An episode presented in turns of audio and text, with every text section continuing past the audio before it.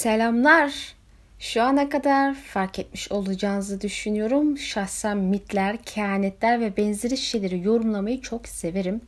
Bu sebebi Asyof'taki rüyalar, kehanetler ve bizim evrenimizdeki mitlerle olan bağlantısı e, çok ilgimi çekiyor. Bundan dolayı daha evvel bir başka videoda haberini de verdiğim mitler, efsaneler ve demonik varlıklar konumu seriye çevirip bir ikincisini yapmaya karar verdim.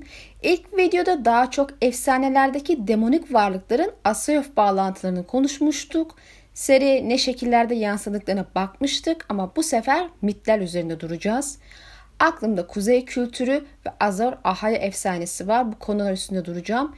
İlk olarak kuzey kültüründen başlayacağız. Elbette ki bu videoda ağırlıkta mitoloji konuşacağız. Haliyle uzun bir konu olduğu için de bu konuları iki video halinde anlatacağım. Yani bir üçüncü video daha gelecek inşallah. Westeros'un kuzey kültürünün evrenimizdeki bağlantısına geçelim. Game of Thrones dizisini izleyip yahut bilip de e, bu mitler ve benzeri konulara meraklı, nispeten bilgili sayılabilecek tanınmış bazı kişilerden Game of Thrones ve kuzey kültürü ile ilgili iki yorum duydum. İlki Kelt kültürünü yansıttığını, diğeri de Asatür kültürünü yansıttığı yani eski İskandinav Norse kültürü. Bugünlerde bu inanca Asatür diyorlar. Yani eskiden böyle demiyorlardı elbette. Bence iki yorum da yanlış değil. Bunun en temel sebebi olarak iki şey öne sürebilirim. Martin birden fazla benzer eski inanç kültürünü harmanlamayı seçmiş olabileceği gibi temelde Avrupa'daki eski pagan inancı zaten benzer hatta bence aynı temel üstünde kurulmuş ama yüzyıllar içinde değişik coğrafyalara yayılmasıyla da farklılıklara sahip bir inançtır. Yani genel iskelete baktığımızda her biri çok ilahlıdır. Tanrılar ve tanrıçılar vardır ve her daim bir erkek baş ilah vardır. Yani İskandinavya'da gitsiniz, Kelt ülkelerine de, Mısır'a da, işte Yunanistan'a da doğum ilahı, ölüm ilahı, aşk ve güzel ilah bulursunuz. Her birinin ismi elbette ki farklı. Bu ilahlar genelde birbiri ile sürekli savaş, çatışma halindedir bir yeraltı, ölüm ilaha gibi şeyler görebildiğimiz gibi cehennem tazısı gibi bazı e, demonik varlıklar hemen hemen her birinde farklı isimlerde mevcudiyetini korur. E tazı ile ilgili yaptığım videoyu hatırlıyorsunuzdur zaten. Cehennem tazısı ve vahşi av gibi figür ve olaylar Kelt, Norse inancında ortak kültürlerdir. Hatta cehennem tazısını eski Yunan inancında mitlerinde bile görüyoruz. Bu ortak figürleri, olayları tabii ki örneklendirerek arttırmak mümkün. Ama video gereksiz yere uzayacaktır. Biz sadece gerekli olanları konu edineceğiz. Zaten demonik varlıklar konusunu ilk videoda bol bol işlemiştik. Daha fazlasına gerek yok şimdilik. Yani konuyu sonuca bağlarsak Buz ve Ateşin Şarkısı evrenindeki Westeros'un kuzeyi Kelt Norse kültürü temelinde şekillenmiştir ama bana göre Norse ayağı bir tık daha fazla öne çıkar.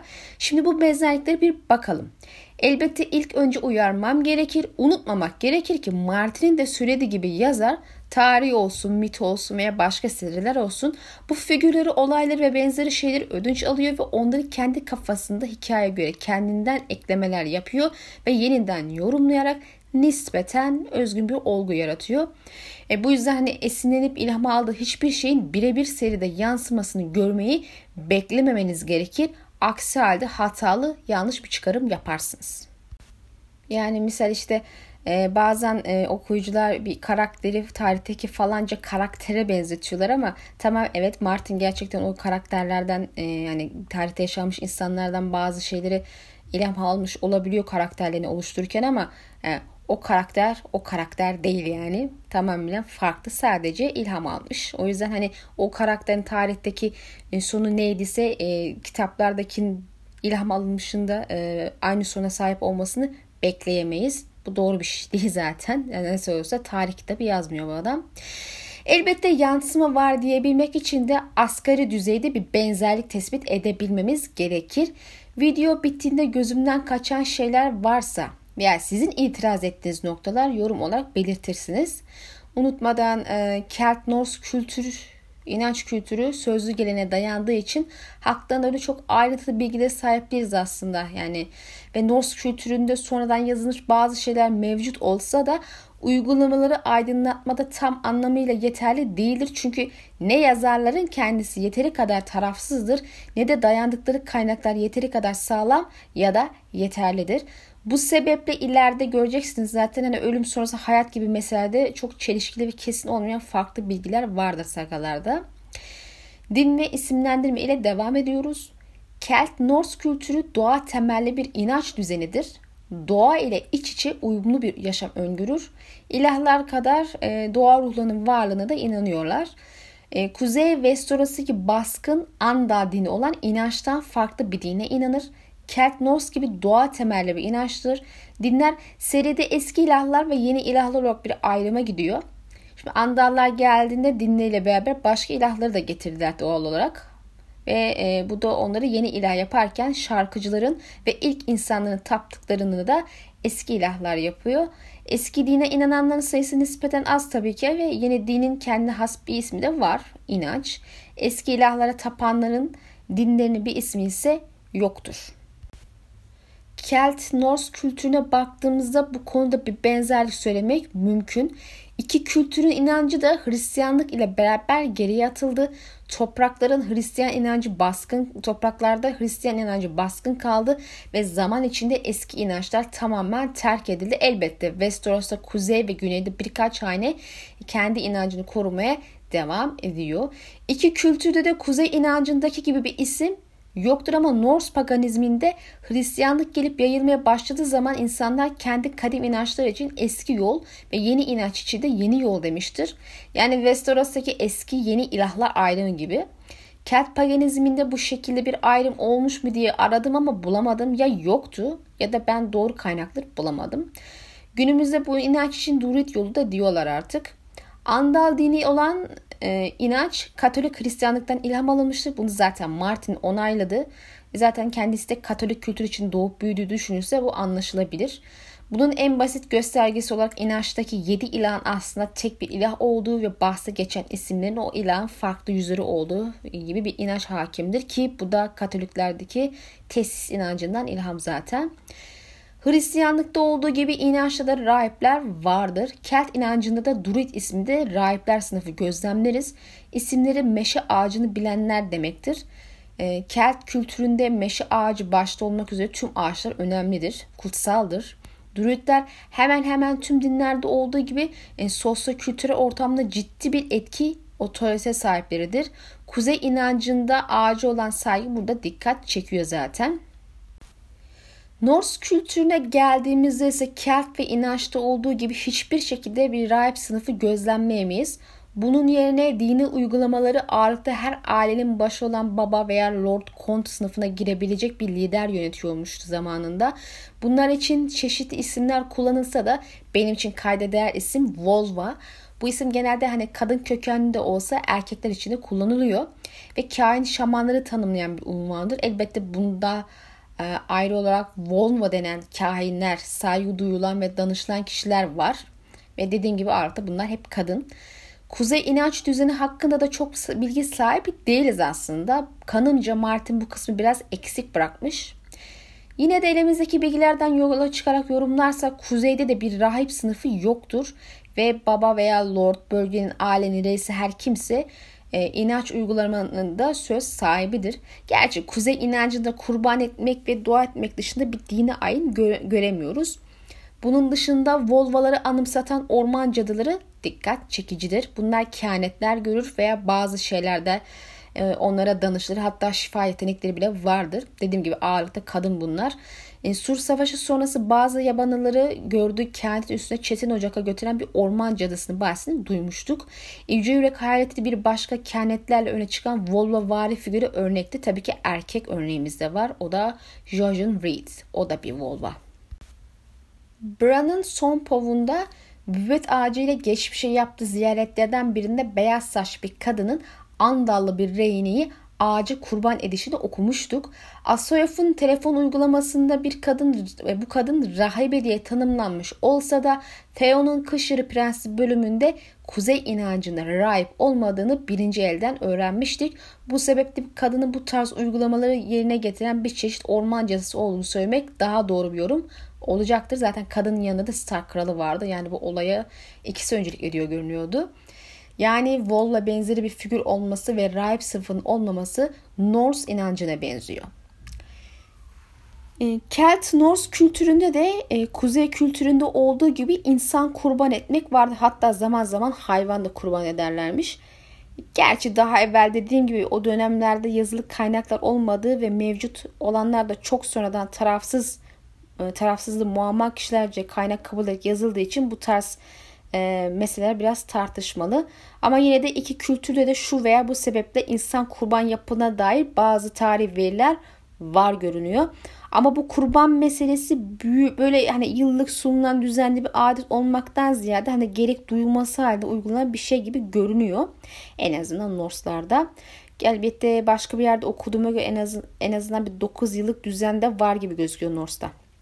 Sezar'a göre hırsızlık ve benzeri konularda suçlu bulunanlar daha çok kurban ediliyormuş kentlerde. Ama ellerinde yeterince böyle suçlu adam yoksa da masumlar da kurban edilmiş. Sanırsam bunlar ağırlıkta köle yani masumlardan seçeceğiz diye düşünüyorlarsa. Hasır adam ismi oldukça canice denebilecek bir kurban yöntemleri de var. İşte hasırdan böyle dev bir kukla yapıyorlar. Böyle hapishane gibi gözüküyordu baktığım çizimlerden birinde. Milleti böyle içine atıyorlar ya da belki bir şekilde bağlıyorlar buna ve cayır cayır yakıyorlar. Bu aslında biraz roller, roller'ı falan hatırlattı. Bugün bu inancı devam ettiren neopaganlar arasında bu hasır adam kurbanı hala mevcut. Elbette içine insan konmuyor. Sadece kukla yakalıyor. En azından bizim görebileceğimiz bu böyledir. Yani gizli yapan varsa artık insan kurbanı bilemeyeceğim. Manyak çok sonuçta. Bir de böyle e, sırasıyla suda boğup sonra asıp yaktıkları üçlü bir kurban yöntemleri var. Beleli böyle üç ila özel bir kurban yöntemi. Bu yani bir kere herifi normal öldürmek de yetmiyor. Üç kere öldürüyorlar. Norse kültüründe kurban olarak genelde düşmanlar savaş esirleri kullanılmış ve savaşlarda ve kriz anlarında kurban aynı yapıldığı düşünülüyor. Bazen hayvanlar da kurban ediliyor gözüküyor. Eski bir Viking kalesinde kuyuda kurban edilmiş insan kemikleri bulundu ve bazıları çocuktu. Mesela bir tanesi 7 yaşındaydı yanlış hatırlamıyorsam. Bunlar esir miydi bilgim yok. Baktım yerde bu konuda bir bilgi yazmamışlardı ama e, dediklerine göre orada Odin'e yapılan kurbanlar genelde ağaçlara asılsa da kuyuya da atılıyor gözüküyor. Çünkü Odin bilgelik için e, Mimir'in kuyusundan içmişti. Böyle gözünü birinde feda etmişti. Yani kuyuların bir kutsallığı var Vikinglerde. Elbet e, kuyuya atılmadan önce belki sunakta kesilmiş de olabilirler. Norse tarzı kurban Bran'ın bölümünde gördüğümüz Andallı rehine ve Davos'un kuzeydeki son bölümünde Kuzeylilerle kurbanların iç organlarının ağaca asılması ilgili yaptığı konuşmaya sohbete bakılırsa kuzey kültüründeki kurban yöntemine benziyor Norse'ların kurbanları da. Ee, işte biliyorsunuz Kraslar için ötekiler birer ilah çocuklarını kurban ettiği gibi e, çocuk yoksa hayvanlarını da kurban ettiğini gördük. Elbette onun kurban etme yöntemi kendi elleriyle öldürme değil canlı olarak teslim etmekti. Gecenin kralının da karısıyla beraber ötekiler kurban verdiği söyleniyor ama neyi kurban ettikleri bilinmiyor. Romalılar ile temas etmeden önce kentlerde bildiğimiz anlamda tapınaklar yoktu. Daha çok böyle doğal sunak alanları var gözüküyor. Yani basit ilker sur, surla çevrili kutsal mekanlar veya benzeri yerler. Misal Stonehenge bunlardan biri olabilir diye düşünülür söylenir. Romalılarla tanıştıktan sonra tapınak inşası gözlemlenmiştir. Norse inancı biraz daha tartışmalı. Bu belirli bir dönem sonrasında Onlarda da ne zaman başladı biraz muamma ama yavaştan tapınak inşalarına girişmiş görünüyorlar. Hani 2-3 tane temeli bulunan tapınak kalıntısı var. Neye benzettikleri her daim çok bilinmese de ahşaptan ve genelde kare şeklinde olduğu görünüyor. Bunlara tanrı evleri de deniyor. Bununla beraber e, geleneksel anlamda doğal sunaklar, kutsal yerler her daim mevcut. Çünkü sonuçta her yerde tapınak ol, olması mümkün olmayabilir. Özellikle de e, belli bir dönemden sonra başlamışsa tapınaklaşma hani bir anda yaygınlaşması mümkün değil. Bu yönden bakarsak kuzey kültürüyle çok fazla benzerlik var demek mümkün değil bu tapınak meselesinde. Çünkü Kelt Norse, Kelt Norse kültürünün aksine kuzey inancında hiçbir şekilde tapınak yoktur. E, elbette bu kültürlerde bir dönem illaki tapınak yoktu. Yani koruluklar ve kutsal alanlarda ibadet ediyordu insanlar. E, tap ki e, tapınak inşası öncesi veya sonrasında bile ibadet etmeye devam ettiler bu kutsal bölgelerde. Hani koruluklardan da yola çıkarsak e, bir benzerlik kurmak mümkün görünüyor gibi. En önemlisi Norse inancındaki tapınaklara Tanrı evi de denmesi bende her ne kadar ta, e, tapınak değil de kutsal alan da olsa Kuzey inancındaki Tanrı korusu denilen kutsal bölgeleri anımsatıyor. Hani güneyde bile bu Tanrı koruları hala mevcut ve büvet ağacı olmadığında eski ilahlere tapanlar uygun gördükleri bir ağacı dua etmek için seçiyorlar. Bu ağaç genelde büyük ve yaşlı oluyor. Yani oradaki en yaşlı büyük ağaç. E zaten doğa, ağaç ve benzer konularda Kelt Norse kültürü benzerliğini vurgulamama gerek yok tekrar tekrar. Ama ben yine de tekrar ederim yani. Beni biliyorsunuz. Ağaçların Keltler için önemli olduğunu söyledim. Evet onlar için en önemlisi Druid isminden de anlaşılacağı üzere meşeydi. İrlanda kaynaklarında porsuk, diş budak gibi ağaçların da Keltler için kutsal olduğunu görüyoruz. Kral topraklarında Kızılkale'deki Tanrı korusundaki yürek ağacı büvet olmadığı için bir meşeden, meşeden seçilmişti. Meşe oradaki en yaşlı ağaçtı. Ağaçlar Norsa için de aynı derece önemli. Bireysel tapınmalar için kutsal ağaçlar, toplu tapınmalar için de ağaç korulukları önemli kutsal mekanlardan bazılarıdır. Bu zaten kentlerle benzer denebilir. Burada benim dikkat çekici bulduğum şey ise Norse'ların kutsal olan Yggdrasil isimli dünya ağacı. Bu ağaç Kelt inancından farklı olarak biraz daha önemlidir ve sihirli bir havası vardır diyebiliriz. Bu ağaç dokuz dünyayı kendinde barındırır. Bu sebeple dünya ağacı deniyor zaten. Bu ağaç ayrıca yargı ve kader ağacı olarak da bilinir. Tüm diyarları birbirine bağlar, korur, kollar, sağmalar. Odin bilgilik ve rünlerin gücünü aramak için kendini bu ağacı 9 gün 9 gece asmıştır. Bu sayede geleceği göreceğini ve evreni anlayacağını umut eder. Runluk güç burada yazı oluyor bu arada. Kelime ayrıca sihir anlamında. O dönemler Norse'lar için yazı sihirli bir şeydi yani ve Odin tarafından getirilmiş, onlara öğretilmiştir. İlk insanlar da e, e, runik harflerle yazardı Norse'lar gibi kitaplarda öyle bilgi verilmişti. Bu da bence başka bir kültürel benzerlik. Yani yazı sistemi bile aynı. Runik. Bu ağacın üçüncü kökünün altında kozmik küllerde yaşayan geçmiş, şu an ve geleceği temsil eden üç kız kardeş var. Bunlara Nornlar deniyor. Onlara Odin ve ailesi bile itaat etmek zorundadır. Bunlar kader dokunmacısı gibi bir şeyler. Çünkü kadere e, tabi bu e, tanrılar Norse'larda. Bunlara eski Yunan'da da rastlıyorduk diye biliyorum. Bunların en genci Skuld deniyor isminde bir kız. İki tane şey de Valkyrie olarak anılmış. Yani geleceği de temsil ediyor bu ablamız. Bundan yola çıkarsak belki diğer kız kardeşleri de Valkyrie demek mümkün olabilir. Ha seride önemli var mı? Ee, serimizde Valkylerin bir önemi var. Evet. Ee, ama bu üç kız kardeşin bir önemi yok. Hani sadece ek bilgi olarak belirtmek istedim. Valkyrie için zaten ayrı özel bir video yapacağım yüzsüz adamlar ve Arya'la bağlantılı. Ama yüzeysel olarak burada da biraz bahsetmeyi düşünüyorum. Gerçi daha önceden bahsetmiştim zaten. Ağaca dönersek bu dünya ağacı soysu olarak mevcut elbette ve dünyadaki simgesel temsilcisi olarak da diş budak ağacı seçilmiş.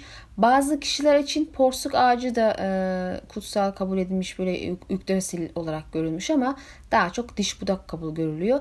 Bu ağaç oldukça dayanıklı, böceklere karşı bile dayanıklı ve dış kabuğu beyaza çok yakın bir renkte.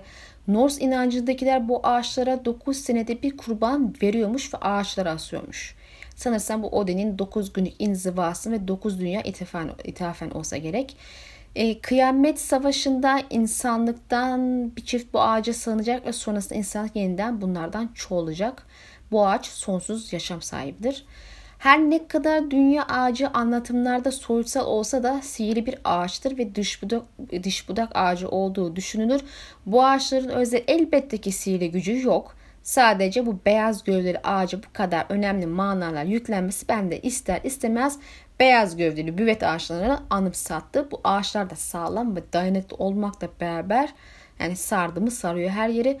Okuyucular arasında bir kurama göre büvet ağacının köklerinin tüm dünyayı sardığını yer altından söylemiştim daha evvelki videolarımda.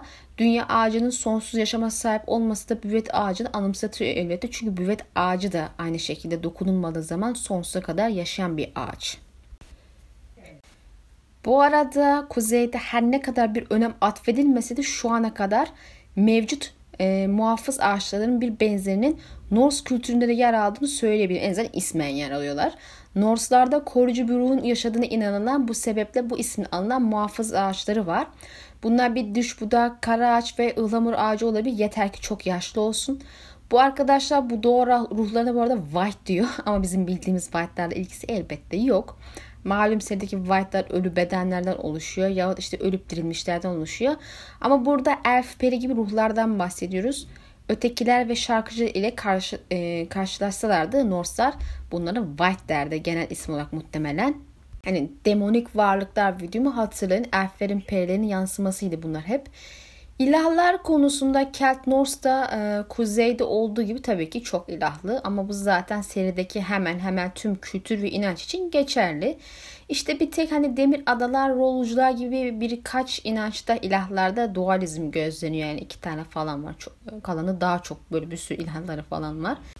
Elbette ki hepsinde bir ismi var ama e, kuzeydeki de hiçbir şekilde isim gözlemleyemiyoruz ve sayıları da bilinemeyecek kadar çoklar ve isimsizler. Bu konuda işte Hindu ilahlarını geçebilirler belki Kuzeyliler. E, Kelt ilahları insanlar tarafından öldürülebilir ama Orta Dünya elfleri gibi dokunmazsan ölmez, yaşlanmaz, hastalanmazlar. Onlar ölümsüz topraklarda yaşayan canlılar. Ha, Tolkien'in daha e, Tolkien'in hikayesindeki Tüm o kültür zaten Kelt kültürü de daha etkindir. E, Norse kültüründe ilah kavramı Keltlere benzer olsalar da e, buradaki ilahlar yaşlanıyor ve ölümsüzlük bunlar için geçerli değil. E, kendileri dışında da e, bir de kaosu temsil eden ve insanları korumak zorunda oldukları e, güç anlamında kendilerine denk başka güçler vardır. Onlara da dev deniyor. Aslında bunu antik Yunan'da da rastlarız titanlar olarak. Yani bu ikisi zaten temelde birbirine benziyor. Aynı kapıya çıkıyor. İşte iki kültürde de baş ilahlar benzer şekilde hayatta gözlerini açıp babalarını öldürüyor falan filan. Hepsi mesela nasıl Yunan ilahları aslında şey kökenli, titan kökenli, Odin falan da dev kökenli. E, buz devleri dev soyunun en baskın görünen türüdür ve ilahların bazısının ataları bile bu devlerdir söyledim az önce zaten. Elbette bu konuyu daha sonra geleceğiz bu konuyu işleyeceğiz ama buz devi derken hani ötekilerin aklınıza geldiğini tahmin ediyorum en azından benim onlar geliyor. Norse'larda panteizm var denemez ama hani fiziksel dünyanın bazı parçaları kesinlikle ilahları içeriyor onlara göre. E, kuzey ilahlarının ağaçların içinde yaşayıp bir parçası olması biraz buna benzeyebilir. Şarkıcılar için büvet ağacının kendisi ilahtır zaten. E, bununla beraber kuzeydeki ilah inancı çok keskin çizgilerle bize aktarılmamışsa da Yüce Yürek Hayat'ın bazı sözlerinden onların ölümlü ve ölümlü özellikleri sergilediğini çıkarabiliriz. Her şey kadir, mutlak güç sahibi kişiler değiller yani. Öyle biliyorlar. E, büvet ağacı olmadan topraklarda hakimiyet falan kuramıyor, güçleri yok. Doğal olarak da buradan da olmazsa olmaz başka bir konuya geçiyoruz. Bir sonraki hayat inancı. Keltler bilhassa İrlandalılar öteki dünya çeşitli şekillerde işte yaşayanlar ülkesi, lezzetli ova ve gençler ülkesi diyordu ve hastalığın, yaşlılığın olmadığı deniz ortasında bir ada ülkesi olduğuna inanıyormuş. E buralarda mezar buralara mezar höyüklerden, su altından veya denizden gidersiniz. Burası sadece ölülerin değil muhtemelen ilahların da yaşadığı yer zaten. E, dünyada var olan uzaklardaki bir ülke tasvirine sahiptir. Burada zevki sefa sürersiz müzik, eğlence ve benzeri şeyler. Dedim, ilahlarla aynı şekilde hiç yaşlanmama ve hastalanmamak gibi şeyler var burada. Bu aslında dedim ya size daha önce de Tolkien'in orta dünyasındaki elflerin ölümsüz topraklarına denk geliyor. Yani Tolkien zaten komple Kelt kültüründen esinlenmiş belli ki. Hani bildiğimiz geleneksele yakın bir cennet tasviridir bu ölümsüz topraklar. E, Keltlerde bir cennet tasviri gördük tamam ama cehennem var mı? Hayır yok. En azından bunu anlatan bir kaynak daha göremedim. genelde öteki dünya ifadesiyle bu bahsettiğim yer anlatılır. Mantıken kötüler içinde bir yer olması beklenir. Belki hepsi buraya gidiyordur ve iyilere sef, iyiler sefa sürerken kötüler işkence görüyordur. Yani cennet cehennem aynı işleve sahip olabilir. Ama bu sadece benim yorumum. Tabii böyle olduğunda daha hiçbir şey görmedim. Yorum da görmedim daha. Sadece ölülerin gittiği yer olarak bu ada ülkesi tasvir ediliyor. İlahların da yaşadığı yer zaten ne demiştim. E bir de insanlar bazen insan veya hayvan ya da başka doğada başka bir şey olarak reenkarneye inandıklarını düşünmemize neden olan bazı aktarımlar olsa da e, bu durum kaynaklarda çok az aktarılmış. O yüzden e, bazen hani şüpheli de yaklaşıyor olabilirler. İrlanda mitlerinde Galyalılar topraklarını onlardan aldığında ilahları e, Sidi'ye çekildiğini anlatır. Side burada öteki dünya konutları demek. Yani öteki dünya ülkesinden bahsediyor. Bu aslında bana ilk insanlar ve şarkıcılar arasındaki savaşı anımsatıyor ve ayrıca uzun gecenin sonunda kuzeye daima kış topraklarına çekilen ötekileri. Hikayelerden birinde bu öteki dünyadan gelen genç ve güzel bir kadın kahramana yaklaşır ve ona bu topraklardan mutlu bir şarkı söyler. Savaşta yardımına ya da işte elma karşılığında aşk vaat eder. Burada niye elma karşılığında aşk vaat ediyor bilmiyorum ama hani elmanın genelde hani Hristiyan ve Yahudi mitlerinde inancında hani bilgiyi de temsil ettiği falan e, düşünüldüğü için belki kasıt biraz budur simgesi anlamında. E, kahraman da onu takip eder ve bu topraklara gider. Bir daha da geri dönmez. Tabi kahramanın geri döndüğü bazı durumlarda oluyormuş. E, ama bu yerle temas ettiği için sonsuza kadar değişirmiş. Hani bilmiyorum sizin de aklınıza benim gibi gecenin kralı bir kraliçesi hikayesi geldi mi? Bana biraz bunu anımsattı bu hikayeler. Norse kültüründe durum biraz daha karışık. Yani bayağı karışık hatta. Ee, uzun bir aktarım yapacağım bunun için. Kaynaklar konusundaki sıkıntılardan bahsetmiştim. Karışıklık bundan kaynaklı. Elbette şu veya bu sebeple genel bir algımız her zaman olmuştur. Ee, yani savaşta işte cesurca kılıç sallayanlar Valhalla'ya, kalanı yer altını dünyasına gider diye bir bilgimiz var anlatılan popüler kültürde de falan. İşte Hel isimli bir ablamız yönetiyor orayı ki İngilizce'de cehennem anlamına gelen Hel de bu isimden türeme. Bunun sebebinin ikisinin de konumun yer altında olduğuna inanmasına bağlıyor bazı yazarlar. Elbette bir sonraki videoda Hel ve yaşadığı yere daha fazla değineceğiz. Şimdi yüzeysel geçip bırakacağım. E, bundan sonrasını Norse Mitoloji Org sitesinden alıntılayacağım. Daniel McGowan kitabını temel alarak hazırlanmış yabancı bir site. Yani site adamın kendisine ait zaten. Başlayalım. E, Vikinglerin dini öldüğünde birisinin ne olduğu ile ilgili hiçbir resmi doktrin içermemiştir. Tarihçi Alice Davidson'ın sözleriyle İskandinav edebi geleneğinde ölülerin kaderine dair tutarlı bir tablo yoktur ve durumu aşırı basitleştirmek onu tarif etmek olacaktır. Bugün insanlar çoğu zaman safça Vikinglerde ölülerin tasvirlerini bulmakta ısrar ediyorlar. Basitçe kaynaklarda böyle bir, bir şey yok. Yine de arkeolojinin ve eski İskandinav edebi kaynaklarının bize sunduğu tablo tam bir kaos değil. İskandinav, İskandinavların ölüm ve ölümden sonraki yaşamı kavrayışlarında fark edilebilir kalıplar vardır. Bu kalıplar kesinlik tutmaz ve bir kaynağın bize anlattıklarının ayrıntıları neredeyse her zaman başka bir kaynakla çelişir. Ölülerin ruhsal kısımlarının genellikle bir tür ruhsal öteki dünyada sona erdiği düşünülürdü. Bu ölülerin barınma yerlerinin en ünlüsü şüphesiz ki Odin'in görkemli salonu Valhalla'dır. Ee, Odin ve Valkyrie tarafın, Valkyrie tarafından seçilenler ilahların ve evrenin geri kalanının çöküşü olarak Ragnarok'taki ölüme mahkum savaşta Odin'in yanında savaşmaya çağrılıncaya kadar orada ünlü kahramanlar olarak yaşarlar. Tanrıçı Freya'nın ölülerden bazılarının kendi salon olan Folkvank'a e, kabul ettiği söylenir. Ne yazık ki Folkvank'tan kaynaklarda o kadar az bahsedilir ki bugün nasıl olduğu hakkında hiçbir fikrimiz yoktur. Denizde ölenlerin bazen ama her zaman değil Devra'nın su altındaki meskenine götürdüğü söylenir. Burada parantez açayım bu biraz demir doğumlu inancına benziyor. Boğulmuş ilah meselesi ve su altındaki salonu falan. Ancak ölülerin en çok gidecekleri şekilde tasvir edildiği öbür dünya e, Hel olarak da adlandırılan bir tanrıçanın başkanlık ettiği yerin altındaki bir dünya olan Hel'dir. Bu genel yeraltı dünyası kavramına ek olarak belirli ailelerden ve bölgelerden insanlar bazen hayattayken yaşadıkları yere yakın belirli bir yerde örneğin belirli bir dağın altında birlikte kaldıkları şekilde tasvir edilir. Helde ya da onun yerel varyasyonunda ölüler ne yapıyor? Tipik olarak yer, içer, alem yapar, kavga eder, uyur, sihir uygular ve genellikle Viking çağında yaşayan erkek ve kadının yaptığı her şeyi yaparlar. Ölülerin bu çeşitli meskenleri arasında çizgiler oldukça bulanık ve belirli bir kişinin ölümünden sonra nereye gideceğine veya kararı nasıl verildiğine, kimin karar verdiğine dair tutarlı bir resim yok. Sık sık tekrarlanan bir söz savaşta ölenlerin Valhalla'ya başka daha barışçı sebeplerden ölenlerin hele gittiği düşünülür. E, bunun ölülerin potansiyel olarak gideceği düşünülen diğer tüm yerlere dışladığı gerçeğini bir kenara bırakırsak e, bu yapay olarak düzenli ayrım ilk olarak 13. yüzyılda yazan bir Hristiyan tarihçi olan Stony Storlos'un tarafından yapıldı. Hristiyanlık öncesi İskandinav'dan birçok nesil sonra din yaşayan bir gelenek olmaktan çıkmıştı. E, Snorri'nin kendisi Hel'in tek önemli açıklamasında Valhalla ve Hel arasındaki ayrım ile bariz bir şekilde çelişir. E, Odin'in şiddetle öldürülen ve yine de Hel'e taşınan oğlu Baldur'un ölüm hikayesi gibi.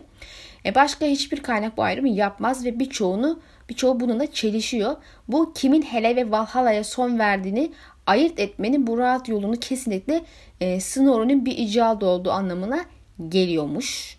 E, bazı hikayelerde sık olmasa bile bazı kişilerin reenkarne olduğunu görebiliyoruz. Genelde gene kendi aileleri içinde kendi ismini taşıyan birine yani Hel bilmem kaç yıl sonra torunundan Hel ismine gene doğmuş gibi. Bu yeniden doğan ölülerin birden fazla kaderi olabileceği düşündükleri düşünülüyor. İskandinavlar için benliğin birden fazla ruhsal parçaya sahip olduğu için doğal olduğu düşünüyor yazar. E, yazarın dediğine göre cennet cehennem olarak ayrılmış bir ödül ceza düzeni Norse'larda yok. Sadece geç Norse kaynaklarında bir şiirde öldükten sonra cezasını çekecek birinden bahsedilir. Ama bunun da Hristiyan cehennem tasvirinden etkilendikleri için olduğunu söylüyor. Zaman içinde başka din ve kültürlerle tanışıp da etkilenmemek güçtür zaten. Özetle Norse'lar cennet cehennem tasvirine bir noktadan sonra inanmaya başlamışlarsa bile bu Hristiyanlıkla tanıştıktan sonra. Asoyev evreninde de bir cennet cehennem kavramı olduğunu görürüz inanç ve başka inançlarda. Ama kuzey inancında bir cennet tasviri şu ana kadar yapılmadı. Hani daha evvel de söylediğim gibi kuzey inancı hakkında inançta olduğu gibi birçok ayrıntı bir bilgi hakim değiliz. Eksik kalmış. Ama bir öteki yaşam inancı olduğunu Varamir'in povunda görebiliyoruz net bir şekilde. Eski ilahlara tapanlar ölen kişilerin ruhlarının doğaya karıştığına inanıyor. Bir ruh kavramı var yani. Her ne kadar Varamir Work olduğu için diğer insanlardan farklı da olsa öldüğünde kurduna girene kadar gerçekten de ruhunun her şeye girip çıktığını gördük. Lakin dediğim gibi adam work onun özel zaten bunu yapabilmesi. Martin ileride başka bilgi verene kadar elimizdekilerle yetineceğiz ve çıkarım yapmaya çalışacağız ama çıkarım yapmak için bile elde çok bir şeyimiz maalesef yok. Bu adam kuzey kültürü ve tarihe azıcık yatırım yapsa bari ya yeter yani hep güneye Targaryenlere yatırım yapıyor. Hani ben sizi bilmem ama ben doydum buna. Biraz kuzey ve Stark tarihine açlık çekiyorum. Neyse konuyu dağıtmayayım ben gene. Cennet cehennem tasviri çok belirgin şekilde önümüze serilmese de kuzeydeki abla ve abilerimizin cehennemin varlığına inandığını söyleyebiliriz. Bu çıkarımı yapmak biraz basit çünkü dillerinde cehennem kelimesi düşmüyor. Ağırlıkta hayyidi cehennem diye çıkıyor elbette. Bu da Andal dinindeki cehennem tasvirine inandıkları havası veriyor. Ned Stark'ın bir keresinde Winterfell Stark'ları için ayrılmış doğmuş cehennem hayal ettiğini ya da işte rüyasında gördüğünü biliyoruz. Bu da bence ilginç yani doğmuş soğuk bir cehennem.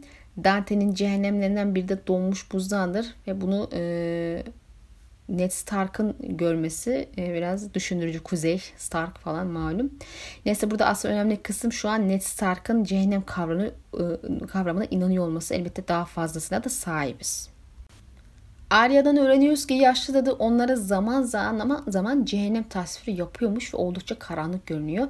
Kızıl Kale'deki bir salonu cehennemdeki en karanlık kuyuya benzetirken indiğim merdivenleri yaşlı dadıdan duyduğu cehenneme giden karanlık basamaklara benzetiyordu. John da bir kere cehennemde sona erecek gibi görünen derin karanlık vadeleri bakıyordu. Kullandığı kelime aynen buydu. Yani bu cehennem hem karanlık hem de aşağılarda yer altında bir yerde. Ayrıca cehennemde yaşayan şeytanlara inandıklarını da söylemek mümkün görünüyor. Arya bir kere Roş ve ısırganın orada çıkan şeytanlar olabileceğini düşünmüştü. Yani genel olarak Westeros'ta her kültür ve inanç cehennem kavramına inanıyor, görünüyor. Boğulmuş rahibimiz bile bir kere cehennem ile ilgili bir yorum yapmıştı içinden. Bu durumda cehennem ortak bir inanış, cennet tasvirine giren kısımlar farklılık gösteriyor denebilir. Elbette bu cehennem kavramına, kavramına dediğim gibi daha çok Andallar sonrası inanmışa benziyorlar. Hani öncesinde muhtemelen bu kavram yoktu. Hani belki daha çok yeraltı dünyası kavramını görmek daha mantıklı görünüyor. Norse ve Kelt kültüründe olduğu gibi. E, lordların ölülerini genelde kalelerin altındaki mahzen mezarlar gömdüklerini biliyoruz. E, bu da zaten her kavramını anımsatıyor. Elbette neticede Martin illaki bu kültüre göre bir inanç inşa etmek zorunda değil. Haliyle cehennem kavramı her daim de kuzey inancında yer edinmiş olabilir. Lakin dedim ya kendisi bu inanç ve tarih meselesini eksik bırakmış. Çoğu şeye net bir karar verememiştir muhtemelen. Ve burası da benim videoyu sondan, sonlandırmak istediğim yer. Genel anlamda kültürler arasındaki ilah, ölüm sonrası hayat, kurban gelini gibi bazı inanç doktrinleri üzerinde durmaya çalıştım. Gördük ki tamamen olmasa bile ki zaten birebir benzer olamayacağını söylemiştim. Norse Kelt kültürü ile Kuzey kültürü arasında inanç anlamda benzerlikler söz konusu. Bir sonraki videoda daha eğlenceli olacağını inandığım konulara değineceğiz. İnşallah bu videoyu beğenmişsinizdir. Beğendiyseniz beğeni tuşuna basmayı ve videoyu paylaşmayı unutmayın. Sonraki hafta görüşmek dileğiyle Allah'a emanet olun.